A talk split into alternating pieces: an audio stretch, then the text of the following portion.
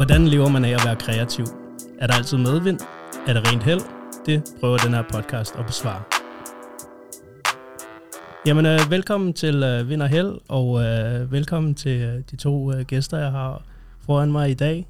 Det er Andreas og Oluf, øh, som sammen har øh, Wednesday Club, som er det her øh, kommunikationsbureau, øh, som er specialiseret i sådan den yngre målgruppe, øh, og blandt andet arbejder for Distortion og et væld af andre kunder.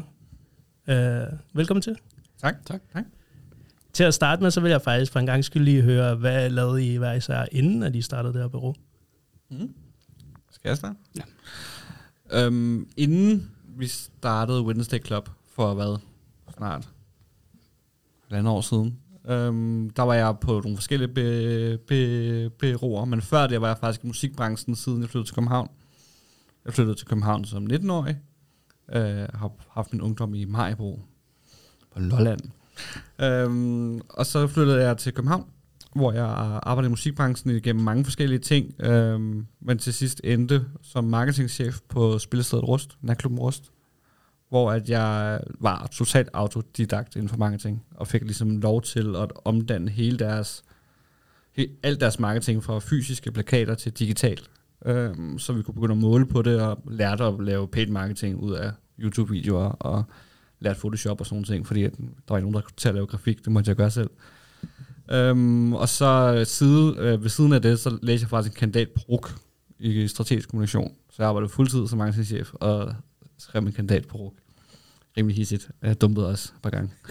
Så tre gange. Ej, jeg bestod tredje gang.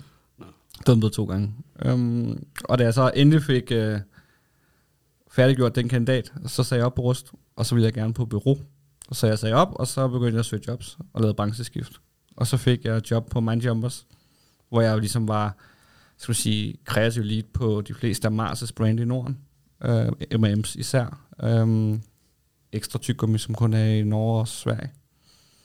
Og uh, det var sådan rigtig social media content. Uh, så hurtigt, det skulle gå stærkt, og det skulle være salgsbart.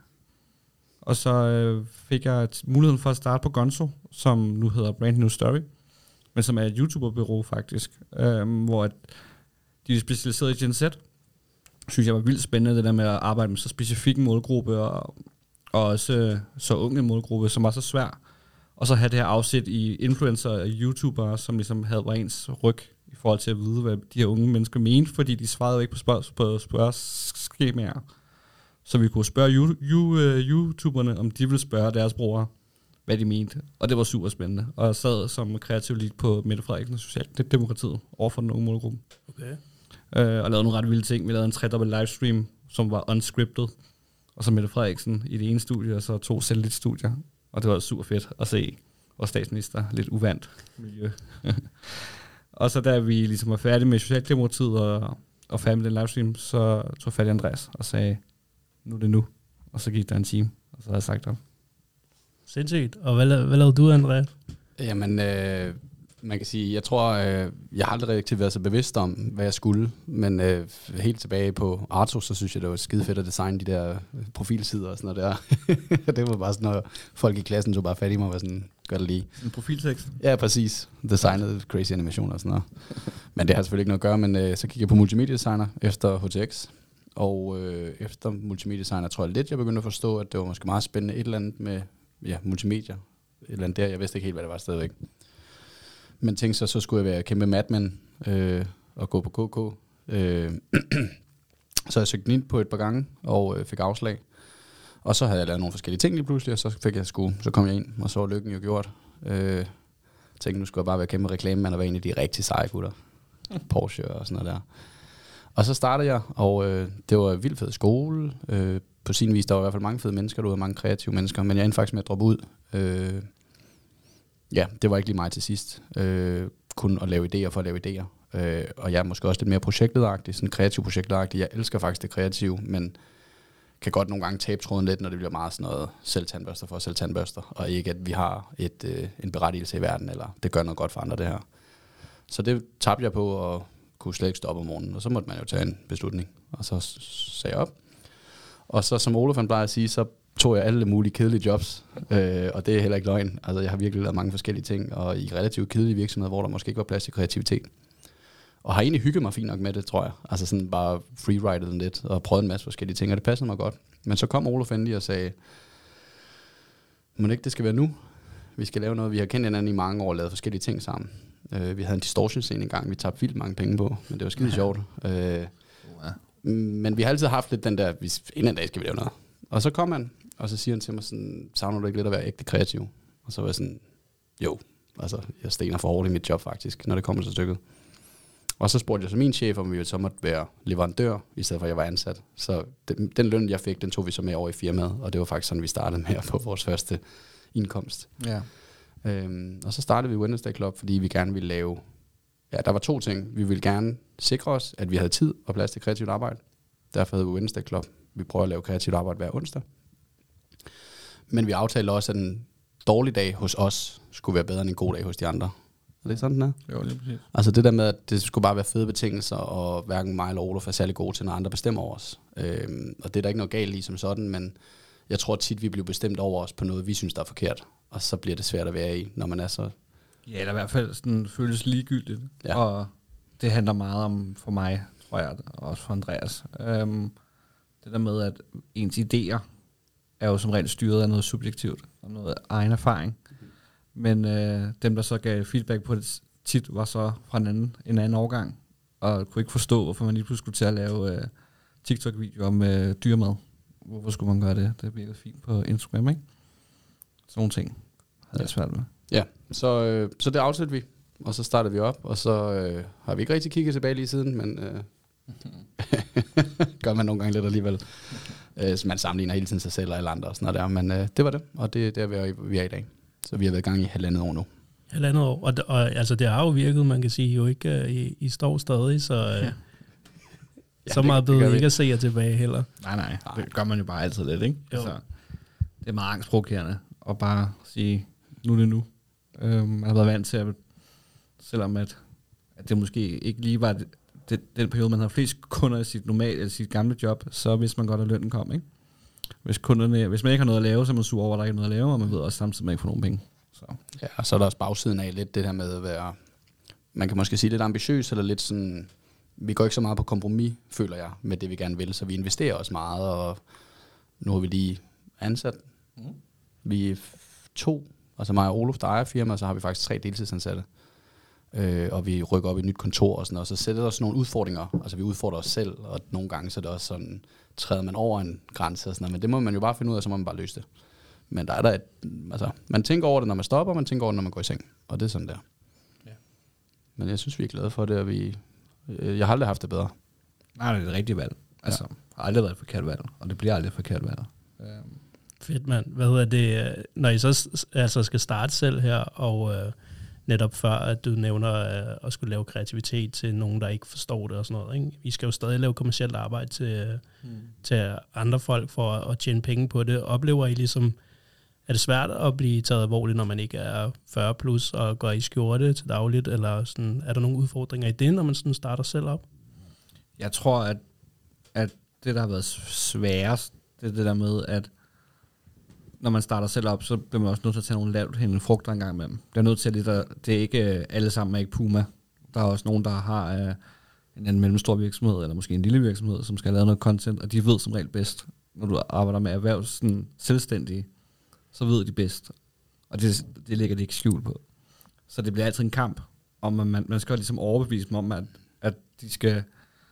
det er sådan, de ansætter en til at lave det arbejde, de føler, at de har brug for, og de ikke kan finde noget selv. Men man skal stadig overbevise dem om, at man har ret, og det er det rigtige. Øh, så det er sådan nogle ting, der har været svært i starten, synes jeg, med at hvor langt går man i den her proces, hvornår begynder man at miste sig selv på at skulle blive ved med at bevise, og blive ved med at og tage den feedback, man godt ved er forkert, og så lave det logo større, eller hvad det nu er, ikke? Og hvornår siger man så bare stop, og siger, så har jeg ikke brug for de penge, så kan du spørge nogle andre, og så miste de penge, fordi man har brug for de penge. Og det er den balancegang, der har været mest lærerig, synes jeg. Det er, hvornår er støjen for meget i forhold til, hvad man får ud af det faktisk. Så hellere smide kunden væk, og så miste de penge, og så bruge tiden på jagt og andet. Ja, og så kan man også sige, en anden del, du lærer, når du er selvstændig, det er også, at du, øh, altså, du kan godt løse det, og øh, jeg tror lige nu, der lever jeg for meget få penge hver måned, øh, fordi det er det, der skal til. Og det er sådan, det er, og der har vi taget nogle valg, og dem følger man, og så gør man alt, hvad man kan for at løse situationen, og så er man heldig, man har nogen, der kan hjælpe en omkring, og ja. Jeg synes aldrig, vi har haft problemer med at blive taget seriøst, faktisk. Jeg synes ikke, at vi har været i et rum, hvor man kunne mærke, at der sad en og tænkte, de ved ikke noget, de to der. Jeg synes altid, at folk har været meget interesserede. Vores vinkel og vores metode er også meget til tider akademisk, faktisk. Så det gør, at vi har vildt meget sådan gammel teori i baghånden på, hvordan vi får vores indsigter. Så vi kan altid gemme os bag det. Og så ligesom bruge... bruge det til at få lov at være kreativ og skøre på de andre parametre, men at alt det bagvedliggende er ligesom i orden. Um, så er der selvfølgelig nogen, der gerne vil have det sidste ord, og altid slutte af med en, en rettelse. Uh, og det vil det altid være. Det var det også, dengang jeg arbejdede med M and M's. Ja, det, ja, det, det, det tror jeg også lige meget, hvor gammel du er, eller hvor du er selvstændig, eller hvem du er. Det er nok bare det vilkår, når man skal samarbejde med andre mennesker. Ikke? Og, så, og kreativitet er jo også svært, det her med, at alle har ligesom en holdning til kreativitet, og så skal man selv gå ind og sige, at øh, jamen, det er jo min professionelle mening, du beder om, så jeg vil på det kraftigste anbefale det her-agtigt. Ikke? Altså, hvordan, hvad, hvordan crash-tester man ligesom sine idéer, når I sidder og, og tænker på et eller andet, hvordan, I er jo kun et tomandshold, så sådan, øh, hvordan er I ligesom sikre på, sådan, okay, vi har, vi har sgu ret, den er god nok, den her, det kan vi godt stå op for-agtigt, før man ligesom går til kunden. Altså, vi har den, i mine øjne, fuldstændig unikke tilgang til det, at alle vores idéer, alle vores indsigter er hentet hos de unge. Vi laver ungepaneler, vi samler unge i målgruppen, og så spørger vi dem om ting. Hvordan er det at være ung? Øhm, vi prøver at spørge dem så abstrakt som muligt, så vi kan få det ud af det, for jeg ved ikke, hvordan det er at være atten år i København nu. Altså, det er mange år siden, jeg har været det. Jeg ved ikke, hvordan det er at være atten år i Sønderjylland, det har jeg aldrig prøvet. Så vi spørger dem om, om deres liv, om deres meninger, og når vi så får det ud af det, vi, vi ligesom har brug for, og får lavet vores koncepter, så tester vi det igen, når vi er færdige, og siger, nu har vi lavet den her video, hvordan føles den? Og så får du det at vide, du aldrig vil have, have, have, have at vide i starten, ikke? At øh, det er sgu, det er sgu off. Altså, Andreas, han er vært på en TikTok-video, han ser for gammel ud, logoet er grimt, hvorfor hedder det hovedet det her, hvor afsnit tre ud af fem, og sådan nogle ting, og så får man lært det. Og de mekanikker, som man aldrig ville få at vide, hvis man ikke havde spurgt nogen. Så vi tester simpelthen så meget, vi kan. Ja, og så tror jeg også, man skal være opmærksom på, at sådan, jeg synes også, den tilgang til det, vi har, er relativt ny. Altså, jeg vil ikke sige, den er nyskabende, men fordi det er ikke raketvidenskab, det vi laver. Men jeg synes, det er nyt. Øh, men det giver også nogle udfordringer, når man kommer ud til kunder eller interessenter, at du har heller ikke altid en track record på det. Mm. Fordi det er noget nyt, og vi udvikler os ekstremt meget. Sådan det første år har vi lavet tre revisioner af vores virksomhed. Vi har lige lanceret Wednesday Club tre punkt nul, med ny identitet, nye visioner, nye ambitioner. Og det gør også, at når du kommer ud, så nogle gange, så skal du også, nu snakker vi om held og sådan noget der, det er lidt noget timing nogle gange, ikke? Så rammer du ind i nogen, der har en fuld forståelse for det, og så er der nogen, der sidder og tænker, mm, det ved jeg ikke rigtig, om jeg forstår, men du kan heller ikke vise dem tidligere ting, fordi vi har ikke lavet noget på det tidligere. Vi har nogle ambitioner, nogle idéer, som vi hundrede procent tror på, men det er svært at vise, øh, og det, kan, det er der mange, der godt kan være svært ved, og især når vi snakker, ja, mindre erhvervsdrivende, de skal være meget mere sikre på, at du ved, det her det skal virke, og jeg får noget for mine penge. Mm. Ja, vi sælger jo luft, altså vi sælger luft, fordi at vi sælger også ideen om, at vi ikke ved, hvad ideen er endnu, for vi har ikke spurgt de unge. Ja. Altså, vi sælger ideen om, vi har en om, at på et tidspunkt kommer nok herover af, men i realiteten ved vi det ikke, når vi er der til første møde. Nej, jeg, jeg ved ikke, om man lige skal altså sådan forklare, men det er jo bare meget kort, det vi gør, det er jo, at hvis der er en virksomhed, så siger vi ikke til dem, hvad ideen er, men vi siger, at vi finder ideen, fordi der er nogle unge, der helt sikkert går og har en mening omkring det. Jeg plejer at tage det med en tøjvirksomhed, for eksempel, hvis vi skal ud til en tøjvirksomhed og hjælpe dem, så har vi en, øh, et ung talent, kalder vi dem. Hun designer tøj, men i dag er der produceret så meget tøj, så vi kan gå i tøj. Hvis vi stopper al produktion i dag, så har vi tøj til næste tretten år i hele verden. Og hun laver så kun tøj ud fra det devise, af materialer, der allerede er produceret. Så det er jo sådan en indsigt, vi vil tage med over til kunden, og så sige, det her, det kan vi bygge en idé på. Men det laver vi jo ikke fra start af. Og det er nogle gange lidt tricky-tricky. Og nogle gange, så synes kunden også, det er mærkeligt, at, at tre, lad os sige, seksten til enogtyve-årige skal udvikle en idé til deres virksomhed, som tjener femten millioner om året. Altså, hvorfor skulle de vide det?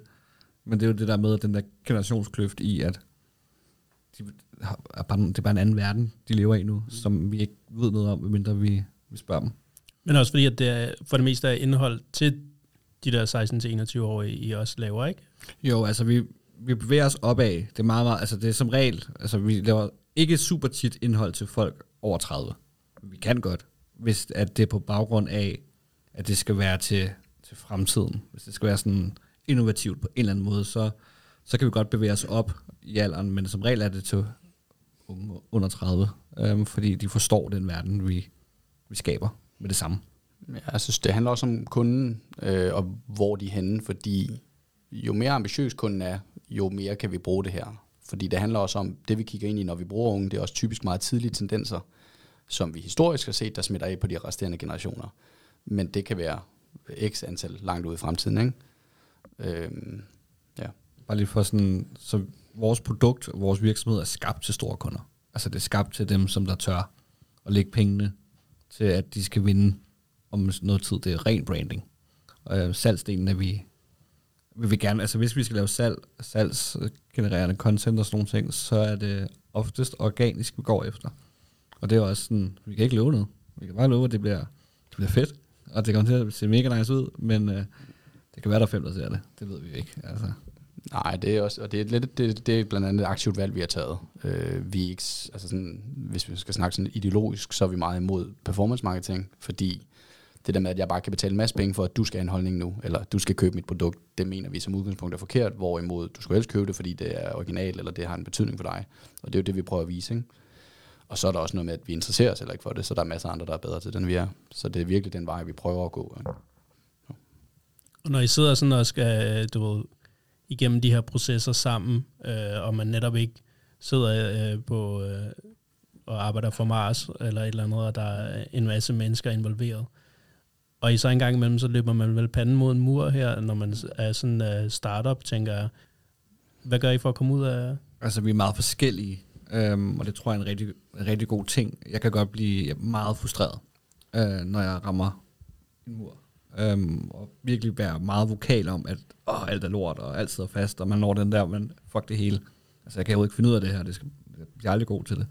Og så er Andreas meget god til nogle gange at sige, ah, lad lige ligge til i morgen. Gå lige en tur. Jeg, jeg kigger på det i, i, i, i aften, for eksempel. Og så er jeg tvunget til at vente til aften, til Andreas har kigget på det. Jeg sidder også og kigger på min computer, på om Andreas online, og man får kigget på det. Men som regel, så kommer der ud noget godt ud af det, fordi der kommer ro på, og Andreas lægger nye øjne på det. Og jeg tror, det oftest, det er sådan, vi har lavet sådan en proces for, at oftest, når vi laver idéer, så er det mig, der tømmer mit, mit øh, hoved på noget papir, eller en præsentation, et, et eller andet, og Andreas, der vender lidt rundt, og byder lidt ind, og så, øh, og så laver han det magisk på et tidspunkt. Når jeg sidder fast, og har brækket mig ned på det papir, så, øh, så er det sådan, værsgo Andreas. Ja, vi er også meget sådan, ja, som Oluf sagde, vi er meget forskellige, det skal også lige sige, sådan, jeg havde i hvert fald aldrig klaret det uden Oluf, fordi det er ekstremt hårdt også, altså sådan, fordi du hele tiden render panden mod muren. Og når vi så er så forskellige, så betyder det også, at vi tager over på de forskellige punkter. Sådan, hvis Oluf og jeg havde været ens, så var det også de samme energier og det samme stimuleringer, vi både vandt og tabte på, og så havde vi tabt med det samme. Hvor, ja, Oluf han kører meget over, når jeg taber, og vice versa, så når Oluf han er sådan lidt... Øh, okay, jeg kan slet ikke se mere sådan potentiale eller strategi der, så jeg siger, jamen lad os lige prøve at kigge på det. Og det er ofte det der med idéer, at Oluf han er ekstrem fremsynet, synes jeg, og jeg er måske lidt mere sådan, jamen lad os lige prøve at se, hvordan vi kan få det løst her nu, agtigt. Og det skaber bare en fed synergi, og, en, og ja, og det hisser os op, ja. Eller hisser os også helt vildt meget op nogle gange jo, fordi vi har så forskellige vinkler og meninger til tingene. Men det bliver også bare mere magisk, når det er, altså vi, bry, vi bygger en bro for to forskellige sider, mm. altid. Ja, så altså, sorry. Jeg tror altså, at vi tit, især med den måde, vi laver idéer på, og i det felt, vi arbejder i med unge mennesker, og det skal være så originalt som muligt hele tiden, så vi rammer muren hele tiden. Altså, ja. Nogle gange kan vi også spørge de unge om, øh, om, øh, om hjælp, men de kan ikke give svaret, fordi de føler ikke, at de er berettiget til at kunne vide noget. Sådan er det meget med unge mennesker. De føler ikke, at de er gamle nok til at kunne sige deres mening, for den gælder ikke. Så der skal man trække det ud, ud af dem. Men det kan også hjælpe nogle gange, når man sidder helt fast, så bare vise det til nogen. Og så bare sådan, hvad synes du? Hvad er det her? Hvad får du ud af det? Og så kan man forhåbentlig komme videre med det. Nogle gange kommer der ikke ud af med det, og så er det bare tilbage og råbe. Nej, det, og det er også en balance sådan i arbejdslivet, det der med, sådan, jeg tror meget på eksponering. Altså sådan, at man hele tiden eksponerer sig selv for noget inspiration, men også andre ting, der tvinger dig ud i nogle situationer. Og det er også bare det der med at vise dit produkt til nogen. Det er sådan, i bund og grund, så vil vi måske bare helst sidde foran computeren en hel dag og prøve at arbejde, men så klokken fjorten, så er du alligevel død. Jamen, så kom ud og lave noget andet, eller vise det til nogen, eller bare det der med, nogle gange så går vi en tur rundt, vi har kontor nede i Kødbyen, så går vi lige, vi har vores faste rute, så er ti minutter. Og det er lidt irriterende, fordi sådan, man er måske lige i gang i noget, men det, det giver bare noget, og det er lige meget, hvad det er, men det der med sådan tage til skøre ting og sådan noget der, det giver et eller andet. Deltage i podcast. Ja, og så vores, jeg tror vores kreative proces fandt vi ret hurtigt ud af, uden at snakke om det faktisk, handler meget om, at vi tror, ikke på, tror jeg, at jo flere mennesker der er i, i et rum, jo bedre bliver din idé. Vi er ikke så meget til den der lukkede kreativitet, hvor den store kreative direktør sidder og bare tænker den ene sætning, der gør, at den her kampagne, det bliver viralt. Vi tror meget mere på, at bare fylde rummet op med folk, og så lade dem snakke. Og så må du være god nok til at trække det ud, du skal bruge, og det du ikke skal bruge, det kan du putte i en skuffe. Ja, der er heller ikke nogen idéer af vores idéer, der er den ene eller den andens, fordi de var aldrig sket, eller det tror jeg ikke på, de var aldrig sket, hvis vi ikke var sammen om det. Nej, helt sikkert. Sådan, sådan skal det jo helst være i en brainstorm også, ikke? Altså, det virker også til, at I, at I ligesom har været fra start af frisk på det her learning by doing-agtige. I har bare startet, og så må I se, hvad der, hvad der sker undervejs. Hvad, hvad er sådan den dyreste lektie, I har lært? Jeg tror, vi har mange dyre lektier. Altså, vi har, shout-out til Birgitte, en fremragende bogholder, ikke? Um, som virkelig hjælper os, og virkelig er god til at tage telefonen, når Andreas ringer. Og skriger. Ja, ja, det er sådan, jeg er lidt mere sådan, fungerer lidt som sådan administrerende øh, i virksomheden, så det er mig, der står sådan med regnskab og sådan noget. Men Oluf, han kører vores budget for eksempel, fordi han er, jeg kan godt være sådan lidt bange for at forholde mig til det nogle gange. Og det er også noget bare, man skal lære, men lige pludselig så finder man jo ud af, og det er sådan, det lyder for totalt dumt at sige, men sådan, ja, der skal betales moms, og du kan ikke tage dine momspenge, og, men det gør man. Altså sådan, du tænker sådan, åh, der står tredive tusind kroner på vores konto, kan vi lige bruge dem? Åh, oh, vi bruger dem lige på et andet. Altså sådan noget, vi synes, der er vigtigt selvfølgelig, eller løn, eller hvad det nu er, og så lige pludselig står der og mangler med et andet sted, men det har løst sig indtil nu, og som Oluf siger, vi har nogle, virkelig, vi har virkelig været heldige at have nogle dygtige mennesker omkring os, og sådan, vi havde en kunde, der var rigtig lort, så fik vi også en jurist til at hjælpe os med det og sådan noget, fordi vi kendte en og sådan noget, sådan, ja. Jeg tror, at den vigtigste lektie for mig personligt har været netop det der, hvordan man arbejder med kunder, man er dybt afhængig af. Fordi hvis du har kunder på et bureau, og du, så er der en account, der sørger for, at de har det godt, og så kan du hisse op til accounten, og kunden opfører sig dårligt, og så kan de sige, ja, det er fint, det er bare kunden. Nu er det sådan, du har alt kundekontakt selv, vi er to personer, vi har altid fælles kunde, kundekontakt på dem, fordi det giver bedst mening, så man kan tage over, hvis at der er spørgsmål, man ikke kan svare på, eller et eller andet. Men det der med, at hvor meget må kunden skide dig ned i munden, før at du siger... det er rigtigt der. Altså før du siger nu, nu, nu, nu går den bare ikke mere. Altså for at du cutter den der med at sige okay, elleve rette runder, det var måske lige ti for meget. Eller når du begynder, når kunden begynder at rette sig selv i sine retter, i sine rettelser, og bare ikke vil give op på at det var måske okay, og du bare bliver frustreret, og så bliver uvenner over at kunden bliver med at rette dine ting, og så er det bare sådan, så cut den, og så drop de penge. Så, så giver jeg af, afkald på de sidste hvad tredive til fyrre tusind og sige, fint nok, det kan godt være, det var månedsløn, der røg der, men, men det giver simpelthen for meget uro. Fordi det, det, det er den uro, du tager med hjem, når du er færdig med dagen. Det er ikke alt det gode, du har lavet, eller den fantastiske video, kunden har rost dig for, det er den uro, den tager du med hjem, og så fylder den ind til næste morgen, hvor du så igen kan sidde og tænke, åh, jeg skal også sige til kunden, at de skal lade være med at være sådan der, eller et eller andet. Så ja. få, få taget dine kampe øhm, på en god måde, altid, aldrig brænde broer, men også sætte en grænse og sige, okay, det var bare ikke godt. Altså, det var ikke godt for kunden, det var ikke godt for os, så måske vi bare skulle, skulle stoppe den her. Ja, vend med at svare på mails. Det er også en vigtig ting, fordi man bliver eddermame hurtigt også sådan, det er ekstremt uretfærdigt, fordi det er altid dig, der taber. Altså, uanset hvad, så er det altid dig, der taber, fordi det er dig, der tager betaling fra dem. Så du taber altid. Det er kunden, der altid er sidste ord og sådan noget der. Når man så pludselig, der er Oluf altid god til lige at sige til mig, fordi jeg bliver hurtigt sådan, at nu skal jeg bare skrive en rigtig sindssyg mail til dem. Men øh, så siger han sådan, det er lige meget, det handler om din retfærdighed, det handler ikke om at så bare få den lukket. Så bare skriv tak for nu. Og så noget, som jeg har lagt mærke til, nu sagde Oluf det også, men sådan, der er sådan en fyr på øh, Instagram, det er sådan en, jeg ved ikke, det er en fyr, der sådan siger, hvis du har en dårlig dag, på sådan en rigtig sjov måde, siger han det, men sådan, if you have a bad day, go home and sleep, try again tomorrow. Og det er ikke løgn, altså det er så sygt det der, man har så meget, altså du har masser af dage, hvor du bare er ødelagt til sidst, og du, du kan ikke mere, og sådan noget der. Og så skal man have lov til at sige, bare gå hjem, og så er der andre, der sidder og knokler, og der andre, der laver super fede ting, du ser dem på Instagram stories, så dit selvværd, det kan ryge helt i bund og sådan noget, men lad være med det. Bare sådan, prøv igen i morgen, stå op, få nogle gode nat søvn, sådan nogle ting. Det hjælper sindssygt meget, og det løser sig nærmest altid. Jeg tror bare ikke, man, jeg tror ikke, man må miste sig selv, når man kan mærke, at nu er det, nu er det nok for mig. Mm-hmm. Øhm, så tror jeg, at ens energi går fra alle de fede ting, man kunne lære at lave, øhm, og produktet bliver meget sjældent godt. Så når det produkt, der kommer ud af det, kan du ikke bruge til noget. Kunden er sur over, at det endte sådan, du er sur over, det endte sådan, og du kan ikke bruge det som case. Man skal ikke være bange for at gøre det heller, fordi det er sjældent, kunden bliver sur over det faktisk. Fordi kunden sidder lidt med den samme, mm. og der er ikke nogen, der vil slå op. Altså, der er ikke nogen, der vil sige, nej, det gik ikke, fordi mm. de har betalt penge, og de har måske givet pengene. Hvordan får de dem tilbage? Og vi vil slet, vi skal bruge pengene. Så nogle gange så bliver alle bare lettet, og sådan, wow, mega godt. Mm. Lad snakke igen om et par år. Okay. Ja. Helt sikkert. Og fed learning. Okay, jamen lad os uh, rykke videre til, uh, til en lynrunde i dag, som er lidt uh, speciel. Fordi uh, i dag, der tænkte jeg, at uh, lynrunden kunne være lidt sjov, når nu at I er et kreativt bureau, at vi lavede en lille brainstorm. Så uh, tanken er uh, bare, at vi skal prøve i fællesskab hurtigt at finde på en idé til den sjoveste TikTok til at promovere den her samtale, vi har her. Hvem er målgruppen? Målgruppen er øh, øh, kreative, som øh, drømmer ligesom om at lave en, øh, en karriere på det her. Så det er sikkert jer selv, der I... Øh, og de skal en, øh, synes, det er virkelig sjovt. ti år siden. Mm, det er målet, og de synes, det er underholdende. Ja. Ja. Altså, det, det er præmissen, at det skal være sjovt. Uh, nej, den behøver ikke at være mm. sjov. Den skal bare uh, du ved, promovere uh, den her samtale, hvor man kan lære, hvad kreativitet, hvordan kreativitet er et arbejde. Ja. Jeg tænker straks fejl. Noget med fejl. Øhm, fejl. Jeg, jeg tænker sådan, jeg kunne godt tænke mig at vise kunder, altså sådan, fordi det der med, don't take shit from anyone, hvordan kan du sådan vise det? Ja, også fordi, at det også er, jeg tror, det er en vigtig lektie, ikke kun med kreativitet, men med generelt unge på vej ud på arbejdsmarkedet, kunne det være fedt at, at tage ind i deres verden, om at de finder sig i forvejen ikke rigtig i shit, den unge generation, der kommer nu. Det var vi lidt bedre til, men de er meget sådan, my way or the highway, så sig det okay, på en eller anden måde, få det frem hos dem. Hmm. Ja, ja.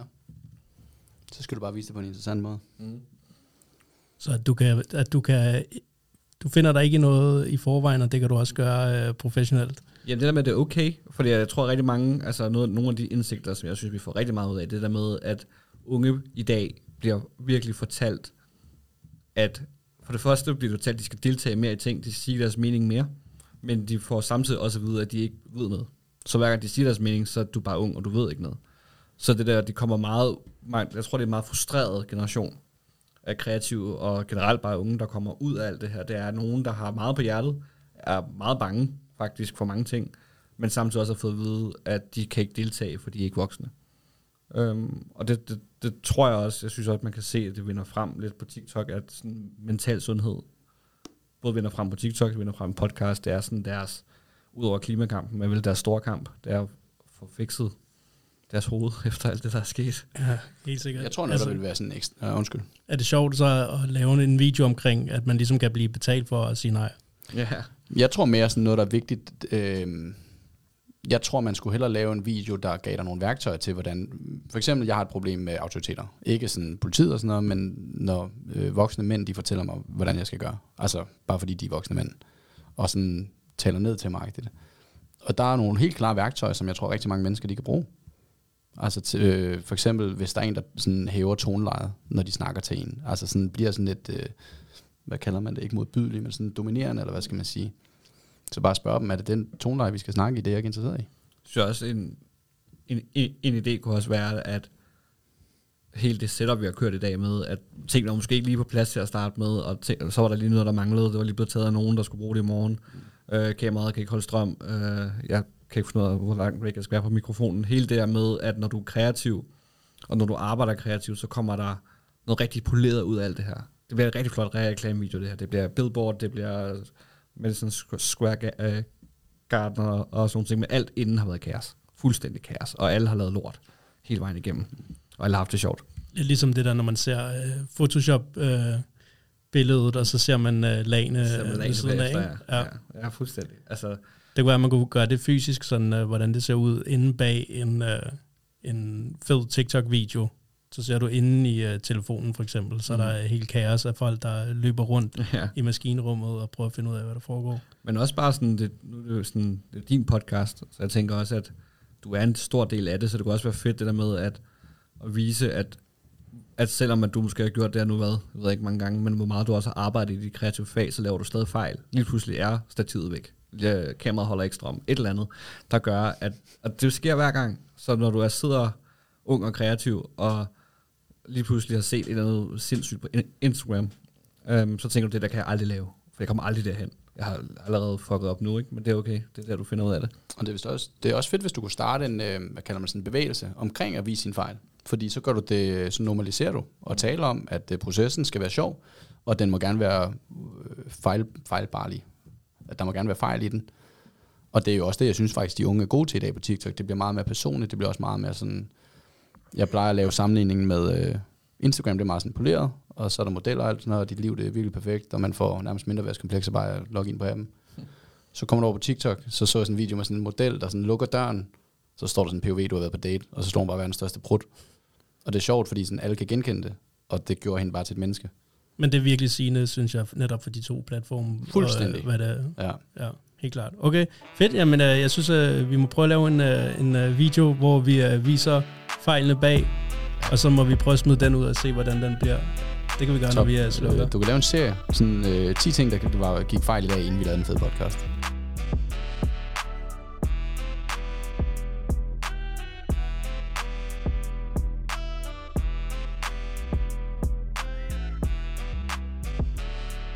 I, uh, I er ligesom uh, skal være på en eller anden måde ungdommens uh, stemme, eller sådan uh, måske bygge bro mellem ungdommen og uh, uh, kommunikation. Uh, hvordan snakker man ligesom på ungdomsvejen, når man ikke er, er helt ung selv længere? Det gør, det gør du ikke. ikke. Nej, det gør du ikke. Nej, det må man ikke. Det er det, det, det, vi plejer at sige altid, for ligesom at lægge stemningen til alle nye møder, det er, at vi er ikke unge. Um, det er meget vigtigt, selvom at vi føler os unge, og Andreas er lige fyldt tredive, jeg er tredive, så er der det er virkelig mange år siden, at det var vores verden. Øhm, og selvom at vi følger rigtig godt med, og vi er med på alle de platforme, hvor der bliver sagt og gjort. Øhm, ja, jeg tror også, undskyld hvis jeg lige må afbryde, det der er vigtigt, det er, du siger, det der med, at vi følger med. Unge, de skaber. Altså unge er trends, vi følger med i trendsene. Så vi, vi har en idé om, hvad der sker, men det er ikke os, der er med til at skabe de trends. Det er unge selv, der altid gør det. Altså, alle de nye medier, der er kommet, det er altid unge, der har været på dem, de nye unge, ikke? Så følger jeg resten med. Og det er det, vi siger til møder. Vi er ikke unge, men vi siger også til dem sådan, eller det gør vi i hvert fald selv, vi bruger unge, og vi lytter til unge, men vi, altså sådan, det er den eneste måde, du kan kommunikere til andre unge på i vores optik, det er igennem unge. Ja, så vores vigtigste opgave er jo faktisk at, at motivere dem til at tro på, at de ved rigtig mange ting om dem selv. Mm. Uh, vi lavede en TikTok-video om digital mobning, hvor vi gik rundt og spurgte unge, Øhm, hvad deres erfaring var med øh, digital mobning. Og det, det første, de alle sammen sagde, var, det ved jeg ikke. Det ved jeg ikke noget om. Øh, fordi det lyder så farligt og stort, og de kan ikke... Øh, de, kan, de føler ikke, at de har lov til at være eksperter på digital mobning. Hvor fanden skulle de vide det fra? Og så hvis du så begynder at spørge dem sådan, nå, men har du oplevet, at der er nogen i jeres klasse, der er blevet digitalt mobbet, eller sådan på skolen, eller sådan noget, så begynder de bare at snakke. Så kører den, fordi det har de. Mm. Og de, har, de ved alt om det. De ved meget mere, end man tror, og rektor har lige holdt et foredrag om, hvordan det var, og sådan nogle ting. Og så lige pludselig får man det ud af det, man skal bruge, fordi de bliver åbnet op og får lov til at bare snakke umiddelbart. Og når du bryder den barriere, så begynder du at lære rigtig spændende ting. Ja, der er også noget interessant ved at snakke sådan hypotetisk. Øh, det tror jeg bare er sådan en generel interviewteknik, men det der med, sådan, hvis jeg spørger Oluf nu, hvad vil du gøre, hvis jeg bliver digital mobbet, så er det sådan, at det ved jeg ikke rigtigt, fordi det er jo dig.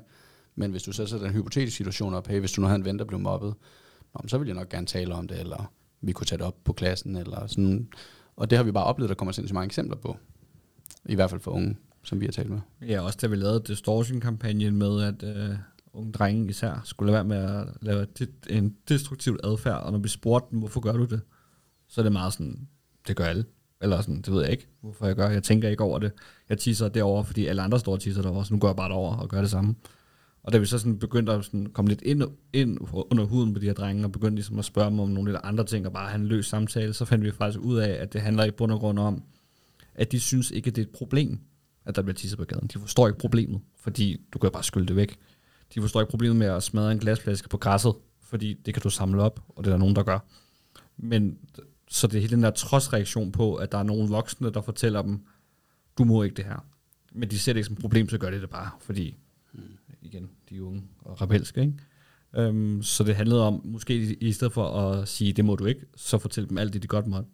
Og så ind i det gennem sådan noget som at huske at drikke vand, fordi alkohol også er en stor del af hele den destruktive adfærd, så hvis du kan få mindre alkohol ind i dem, så, så kan du måske også få dem til at opføre sig pænere. Jeg synes virkelig, det er nice, det I siger med, at ungdommen ikke rigtig føler, at de kan være eksperter, eller tillade sig at udtale sig om ting, at I så ligesom bliver øh, deres hjælp til sådan at, at vide, I ved faktisk enormt meget, og I er enormt værdifulde også, øh, både økonomisk og øh, sådan emotionelt, men sådan, altså det synes jeg er en, er en ret fed ting, som jeg tror ikke, jeg lige har tænkt over, at, at en learning, I har lavet der også. Jeg tror, det vi plejer at sige, det er, at vi kan godt lide at være bindet mellem øh, unge og voksne, kalder vi det. Fordi det der er, vi havde et eksempel på, vi var hos en kommune, hvor vi gerne ville starte en festival. Og øh, vi kommer ned til dem, og de synes, det er en fed idé, ligesom på skrift. Og de siger, kom til et møde og præsentere det. Vi præsenterer det, og vi synes stadig, det er en god idé. Ja. Øhm, det ringer bare Lolland Kommune. Ja, men øh, det første, de siger, det er jo selvfølgelig, hvordan vil I finansiere det? Og det er jo den første sådan måde at stoppe et projekt på. Det er jo ved at sådan lægge pådut, øh, altså sådan... lægge et problem på, i stedet for at snakke det op. Og nu har vi prøvet det masser af gange, men hvis jeg var kommet ind som sytten-årig med fed energi, fordi der er lige så mange på Lolland, der har fede idéer, som jeg har, men de bliver mødt af det samme, at der ikke er et system, der kan akkommodere dem, der kan ikke rumme dem, og den måde, de er på, og så, så bliver de ikke talt op, men de bliver bare hurtigt talt ned og får kvalt idéen. Ja, for den sytten-årig ved ikke, hvordan man finansierer en festival. Nej. Det er derfor, du snakker med kommunen. De skal hjælpe dig. Ja. Ja. Vil I sige... at man godt også kan blive for gammel til ligesom at følge med i ungdommen her. Hvor, hvor ligger det skel? Hvornår er man sådan? Hvornår tror, kan man ikke følge med mere? Jeg tror, at øh, det er meget før, end du tror, at du ikke kan følge med mere. Øhm, det er så snart, at din verden ændrer sig. Vi, har, vi diskuterede det faktisk i dag, hvornår at man sådan per definition ikke er ung mere. Sådan, hvem har defineret, hvad ungdom er? Er det, når man ikke føler sig ung? Eller er det en alder? Øhm, og vi fandt ud af, at det faktisk er defineret på, et, det er faktisk samfundet. Den plads, du har i samfundet, der definerer, om du er ung eller ej. Så når du begynder at få ansvar for andre, så er du ikke ung mere, så er du voksen. Det er sådan, når du begynder at få børn, så er du ikke ung mere, per definition. Jeg tror, at vi føler det meget sådan, at så snart, at du bevæger dig væk fra et miljø, øhm, så er du bare ikke, det er det miljø mere. Altså, så forstår du det ikke mere. Så at hvis du føler dig ung, men ikke bevæger dig i de miljøer, der skaber tendenser og bevægelser af samfundet, så kan du ikke følge med, om du så er atten, eller om du er femogtredive. Men jeg tænker også lidt i forhold til, altså en ting er, om man kan øh, følge med, men altså man kan jo stadig godt være øh, halvtreds, og så øh, studere de unge. Mm. Så det er mere det, jeg tænker, hvornår, altså kan man godt blive for gammel til at gøre det, I gør, for eksempel? Altså, det tror jeg ikke. Nej, altså i min optik, der er jo sådan det teoretiske standpunkt, eller det praktiske standpunkt, eller sådan, hvordan vi har det virkelig. I teorien, så bliver du aldrig for gammel, fordi så længe du er nysgerrig, og du er lyttende, det der typisk sker, altså der sker to ting, som Oluf siger, der er noget praktikaliteter i, du bliver ældre, det kan være du får en familie, så kan du ikke lige pludselig være ude torsdag, fredag, lørdag og hænge ud, hvor, altså være i de miljøer, der sker, eller du ved ikke, hvad der sker på Roskilde Festival klokken fire om natten om tirsdagen, fordi der er du ikke, men det er måske der, der er en hel bevægelse med et eller andet, eller du er ikke på TikTok, fordi du, det er ikke indhold, der er for dig, så på den måde, så kan du ikke følge med sådan rent praktisk, men der sker også helt klart noget med, når man bliver ældre, at og det er ikke sådan noget med at eksponere sig selv for ting og for nye ting, at du bliver mere og mere sådan ensrettet, tror jeg på. Øhm, og så pålægger du andre mere, hvad de skal synes. Hvor at den eneste måde at lytte til unge på, det er hundrede procent at lytte til dem ærligt, og ikke, altså def, hvad hedder det, kalder man definere det, eller øhm, pådutte dem sådan, ah, det mener, mener du ikke det her, eller sådan, du skal bare lytte til dem, og så høre det, de siger, uden at lægge noget i det. Og så kan det godt være, at du tænker sådan, det virker jo ikke i virkeligheden, eller... det virker sådan lidt naivt eller sådan noget, men det, det, det er kun sådan, du kan studere unge. Det er vel hundrede procent lytte til dem. Men tror jeg også, ungdommen oplever, fordi man kan også godt tænke, jeg er selv sådan en, som øh, har prøvet at love mig selv netop altid at følge med, så man ikke bliver sådan en, øh, en gammel en, der er sur over øh, ungdommen nu til dags. Så man kan jo godt øh, kigge med øh, og se, hvad der sker på sidelinjen, men vil det også på et tidspunkt blive mærkeligt, og I oplever, at de unge måske vil synes, det er mærkeligt, og sådan, hvad fanden laver de der mennesker på TikTok, eller hvorfor skal de sidde, og hvorfor begynder de at gå i det her tøj nu, som vi også gør, eller? Altså, jeg tror, at der er, og det er mega nemt at sige, men jo ældre du bliver, jo mere opmærksom skal du virkelig være på, at du ikke bliver cringe, som de unge rigtig godt kan lide at sige. Øhm, fordi du, bliver, du er jo gammel. Altså, i deres øjne er du gammel allerede som syvogtyve-årig. Der er du allerede sådan, wow, uh, uh, uh, universitetet og sådan nogle ting. Så jeg tror, at man skal, hvis man vil følge med i ungdommen og snakke med ungdommen, så skal man gøre det tilsvarende sin alder. Så når du er femoghalvtreds år, så er du femoghalvtreds år, så skal du ikke til at være ung med de unge, eller være din... Jeg har meget sådan øh, folk, der er veninder med deres, med, med deres øh, piger, der, med deres børn, mødre, der er veninder med deres børn. Det er sådan lidt, du er deres mor, så vær lige deres mor-agtigt, ikke? Altså sådan nogle ting, fordi det er også det, der gør, at, at du kan skabe det rum med, at du viser, at der er plads til dem. Øhm, der viser, at du har erfaringen til at støtte dem i det her. Det, de skal, det er og sige, hvad de er på hjertet. Og så skal du nok få det til at ske. Men hvis du får en masse ting at vide som voksen, og så parkerer det, eller siger, det er virkelig godt tænkt, og så er der ikke sker noget, så bliver du ikke taget seriøst som ung.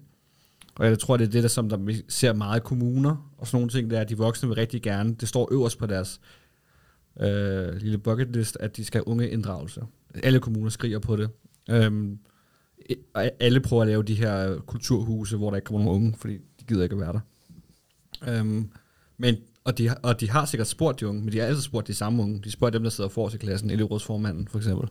De spørger ikke dem bagerst i klassen, så de har ikke, ikke et sted at hænge ud. Men samtidig laver de også et rum, hvor de får spørgsmål, som ikke bliver taget seriøst. For det sker aldrig. Det ender i en rapport hos borgmesteren, et eller andet. Og så sker det aldrig. Og så kan forældrene læse om det i en eller anden på hjemmesiden, at nu har de unge, vil gerne have det her kulturhus og sådan noget. Men det, der kommer de unge jo ikke. Så de ser aldrig deres visioner komme ud i livet, og det, jeg tror, det er det, som vi bruger rigtig meget tid på, det er hver gang, at unge giver os indsigter, så kommer det et sted hen. Om det så er, at vi selv må lave videoen, og så bare lave vores egen TikTok-kanal med det, men det skal ud og tages seriøst. Ja, det er et spørgsmål om værdisæt, det, ikke? Det er et spørgsmål om både at respektere det, de siger, og tage det seriøst og bruge det, øhm, men også belønne dem, altså for netop at sige det. Øhm, jeg ved ikke, jeg sidder og har en analogi i hovedet, der hedder, hvis du som kommune har brug for at vide, hvad sker der inde i pigernes omklædningsrum, så smider du ikke en mand derind. Altså, så spørger du, når du kommer ud, og spørger, hey, må jeg ikke stille nogle spørgsmål? Og så belønner du dem for det, og så giver dem noget. Vi arbejder meget med forskellige former for belønninger og pointsystemer og sådan noget der, men det kan man jo gøre på mange måder. Men, prøv at uddybe det med de der belønninger og sådan noget. Hvad er det? Altså, er det konkret? Eller det er bare sådan, vi, vi PlayStation får, for at sige det? Eller, altså? Jamen, vi får deres tid jo. Mm. Altså, det er ligesom et arbejde i vores optik. Så vi, øh, vi, prøver, vi plejer jo, når vi sætter det ind, og det er meget forskelligt fra projekt til projekt det her, fordi der er også meget forskel på vores projekter, hvor, hvor kommercielle de er. Øh, vi arbejder også med øh, organisationer, frivillige organisationer og sådan noget der, så det er meget forskelligt, men i best case, så vil vi jo altid lønne det som et job, og gerne som et godt lønnet job, og om det er i gavekort, eller om det er i deciderede lønninger, eller hvad det er, men på den måde, så retfærdiggør den tid, de bruger på det. Og så handler det også om, som Oluf siger, at tage det seriøst, så også vise dem, vende tilbage og sige, prøv den viden, du kom med, eller du er med til at bidrage med, det er sådan her, vi rykker på det, og så videre. Og så kan du faktisk på den måde også bibeholde dem, og holde dem engageret, fordi de føler, hey, min mening er noget værd, der er værdi i den. Fordi alles mening er noget værd. Det er et spørgsmål om konteksten. Der er også nogen, der bare siger, ja, nej, nej, nej, ja, ja, nej, gider ikke. Jeg ved ikke.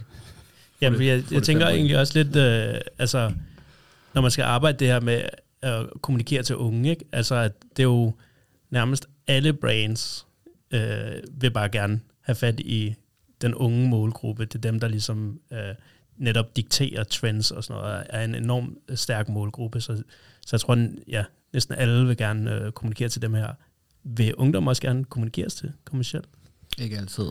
Um, og det burde de heller ikke. Nej. Altså sådan, der er jo mange, og det er jo interessant det der, og det bliver måske lidt mere sådan filosofisk, men det er jo meget sådan noget, vi, grunden til, at vi også skifter lidt vores virksomhed, det er, at vi, vi kigger også fra Øh, ren kommunikation til også rådgivning på produktbasis. Altså sådan, fordi der er mange virksomheder, der siger, det her, det vil jeg sygt gerne sælge til de unge. Fedt nok, du har et lortet produkt. Og så kommer de unge ind, ser produktet, og så skrider de igen. Og så er de ude, altså væk. Fordi det er et skraldprodukt, som der ikke passer ind i deres liv. Ja, der er meget ansvarlighed forbundet med det. Altså det er meget ansvarlig og etisk målgruppe, de unge. Så hvis du ikke ligesom har nogle standpunkter, så kan det godt hurtigt vise, virke tomt. Så er der selvfølgelig nogle andre eksempler, som Shine og Sheen, og hvad det hedder. Det kæmpe stort, men ikke særlig godt for nogen. Men de jo, ja, men, og Apple, øhm, som også er et af de største brands i målgruppen. Øhm, så de har selvfølgelig nogle, de er lidt dobbeltmoralske på mange punkter, fordi hvis det styrker deres egen verden, så er det selvfølgelig nice. Som alle andre mennesker, ikke? Ligesom ja. alle andre. Øhm, og det er også bare vigtigt, at man ikke gør dem til en hellig målgruppe, eller sådan, at det ikke er en målgruppe, som bare har øh, glorier, for de laver også mange fejl og tager mange mærkelige valg, de unge. Det er det, man gør. Øhm, så det, men, men de har en klar holdning om, hvad der er relevant for dem. Og hvis du ikke er relevant for dem, så kan de godt finde på at gå... Altså, hvis du fanger deres opmærksomhed, men spilder deres tid, så er du bare sådan i sådan en sort bog-agtig. Så husker de dig til næste gang, den reklame kommer, og så går de ikke ind på dig, og så er du spildt penge, ikke? Så vi prøver meget sådan at sige, ja, super fedt, I gerne vil henvende jer til den unge målgruppe. Jeres produkt passer bare overhovedet ikke til dem. Så det vil være spild af penge og spild af tid, øhm, hvis I ikke ændrer produktet. Eller et eller andet har i hvert fald en idé om, at de skal et andet sted hen, ikke? Ja, så synes jeg også, der hænger noget sammen med sådan noget med, igen, sådan måske også respekt for målgruppen, fordi det, der er interessant, det er også det der med at være, hvor de er. Men der er mange, der tænker, fedt nok, vi har lavet en øh, tv-reklame, den smider vi bare lige på TikTok, eller sådan. Men i min optik, der er det nærmest sådan disrespekt for målgruppen, fordi de skal bruge deres tid på at se din reklame, men du gider ikke engang sådan lave det ordentligt til dem, du gider ikke lave noget, der skaber værdi for dem. Og så er vi lidt ud igen den der snak om markedsføring og så videre, men det var sådan, hvis du skal bruge deres tid, så skal den også være det værd. Og mm. det kender vi jo alle sammen fra reklameverdenen og sådan noget der, men det er vildt lidt sådan der, i min optik. Altså. Der er også nogen, der er rigtig gode til det, altså sådan uh, Krifa for eksempel uh, på TikTok er jo... skoleeksempel på, hvordan du kan kommunikere noget super kedeligt. Altså, og et rigtig kedeligt brand også, Krifa. Altså, man har også lidt kristne undertoner og, og sådan nogle ting. Det er virkelig... Altså, man vil nok tænke, at det var nogle af dem, der ville være sværest ved at skabe relevans i en ung målgruppe. Og så pumer de bare på TikTok, fordi de har formået at f- fange spillereglerne. De er unge selv, der laver kampagnerne. Deres kampagneteam er ungt. De snakker om ting, der er relevante for unge. Altså, de snakker om arbejdsmarkedsvilkår, som... som ingen unge ved, men som alle unge burde vide. Ja, har brug for, og ja. får værdi af. Og det er det, der er interessant, det der med, sådan, så får de lige pludselig at vide, du må gerne sige nej til din chef, når han beder dig om at arbejde over. Og det er en kæmpe værdiskabelse for dem. Fedt. Jamen, lad det nærmest være de sidste ord, synes jeg. Her til sidst vil uh, snakke om, hvad I arbejder på lige for tiden. Det behøver ikke være konkrete projekter, eller hvis bare hvad I kan fortælle. Bare. Ja. Jeg altså. synes, vi skal, nej, jeg kunne godt tænke mig at fortælle, fordi Oluf han nævnte nemlig Puma tidligere. Vi har Puma som kunde. Øhm, og det, der synes jeg, der er noget vigtigt i den. Det var, at øh, sidste år, der havde vi... Det ved jeg ikke. Jeg har måske cold callet de første hundrede virksomheder, øh, og vi har haft møder med måske, nu siger jeg, mellem tredive og halvtreds procent af alle dem. Vi har haft mange møder, og vi har haft mange.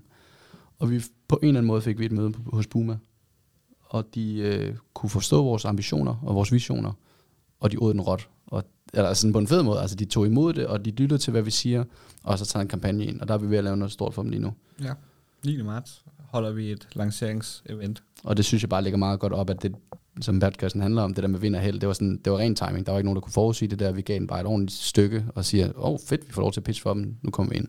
Og så netop være klar, når, når heldet indtræffer, det er også det, som sådan at sørge for, ja, tror, når der lige pludselig er medvind, så, så skal du sørge for at være klar til det, ikke? Ja, og så Oluf, han stod bare ved det. Han synes, der var rigtigt, og det synes vi, de videre var rigtigt. Han var bare sådan, prøv at det, det her, jeg går ind og pitcher.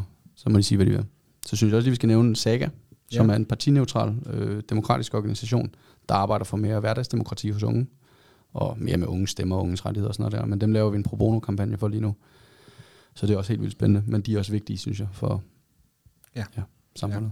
Ja. De, de er rigtig gode til at uddanne, hvad skal man sige, eller oplyse unge om, hvad der faktisk, hvad magt er, og hvor den findes, og hvordan man bruger den. Ja, hvor den misbruges. Ja, netop, og hvad det betyder, når politikere siger A. Hvad betyder det så i virkeligheden? Hvad mener de? Mm. Um, virkelig vigtig organisation, som stormer frem i forhold til ungdomspartier, der går tilbage, så går de frem. Uh, der er plads til alle, um, og det vil vi gerne støtte, så derfor har vi taget den ind, uden at skal have noget for det, så vi um, forhåbentlig kan styrke deres medlemsbase. Uh, drenge, tusind tak, fordi at I ville komme. Tak, fordi I ville komme, Morten. Det var virkelig fedt. Det var rigtig fedt og en fed samtale, synes jeg, og jeg håber også, at man derude har fået uh, lidt uh, ud af, hvad I egentlig går ud på, hvad det går ud på at snakke til de unge. Uh, så ja, tak fordi uh, I kom, og tak til lytteren, fordi at, uh, de lyttede med helt her ind til. Uh, husk at anmelde podcasten og uh, fortælle folk om det, og del på sociale medier og de der ting, som uh, måske ikke kan overskue, men som uh, kan hjælpe. Ja. Små spillere i gang. Du er rigtig sej, Morten. Det håber du ved. Tusind tak. Tak for nu.